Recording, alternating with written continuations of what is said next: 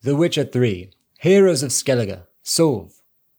Legend states that Clan Brokvar, based on the Isle of Spikeroog, was founded by Sov. This hero took as his wife the lovely yet extremely quarrelsome Ulula. He tried countless ways to tame her, but no matter what lengths he went to, he could not get along with her.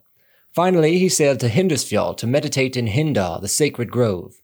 Heimdall and Freya took pity on him and gave him the formula for a potion that would grant him understanding. They also instructed him to take a new approach, to do something he had never done before, to resolve his conflicts with his wife. In order to gather the required ingredients, Sov had to kill a monster, climb the highest mountain in the Isles, and dive into the deepest undersea chasm. Then he prepared the potion, quaffed it, and, searching for another approach to the conflict, began meditating while hanging from a tree by one leg.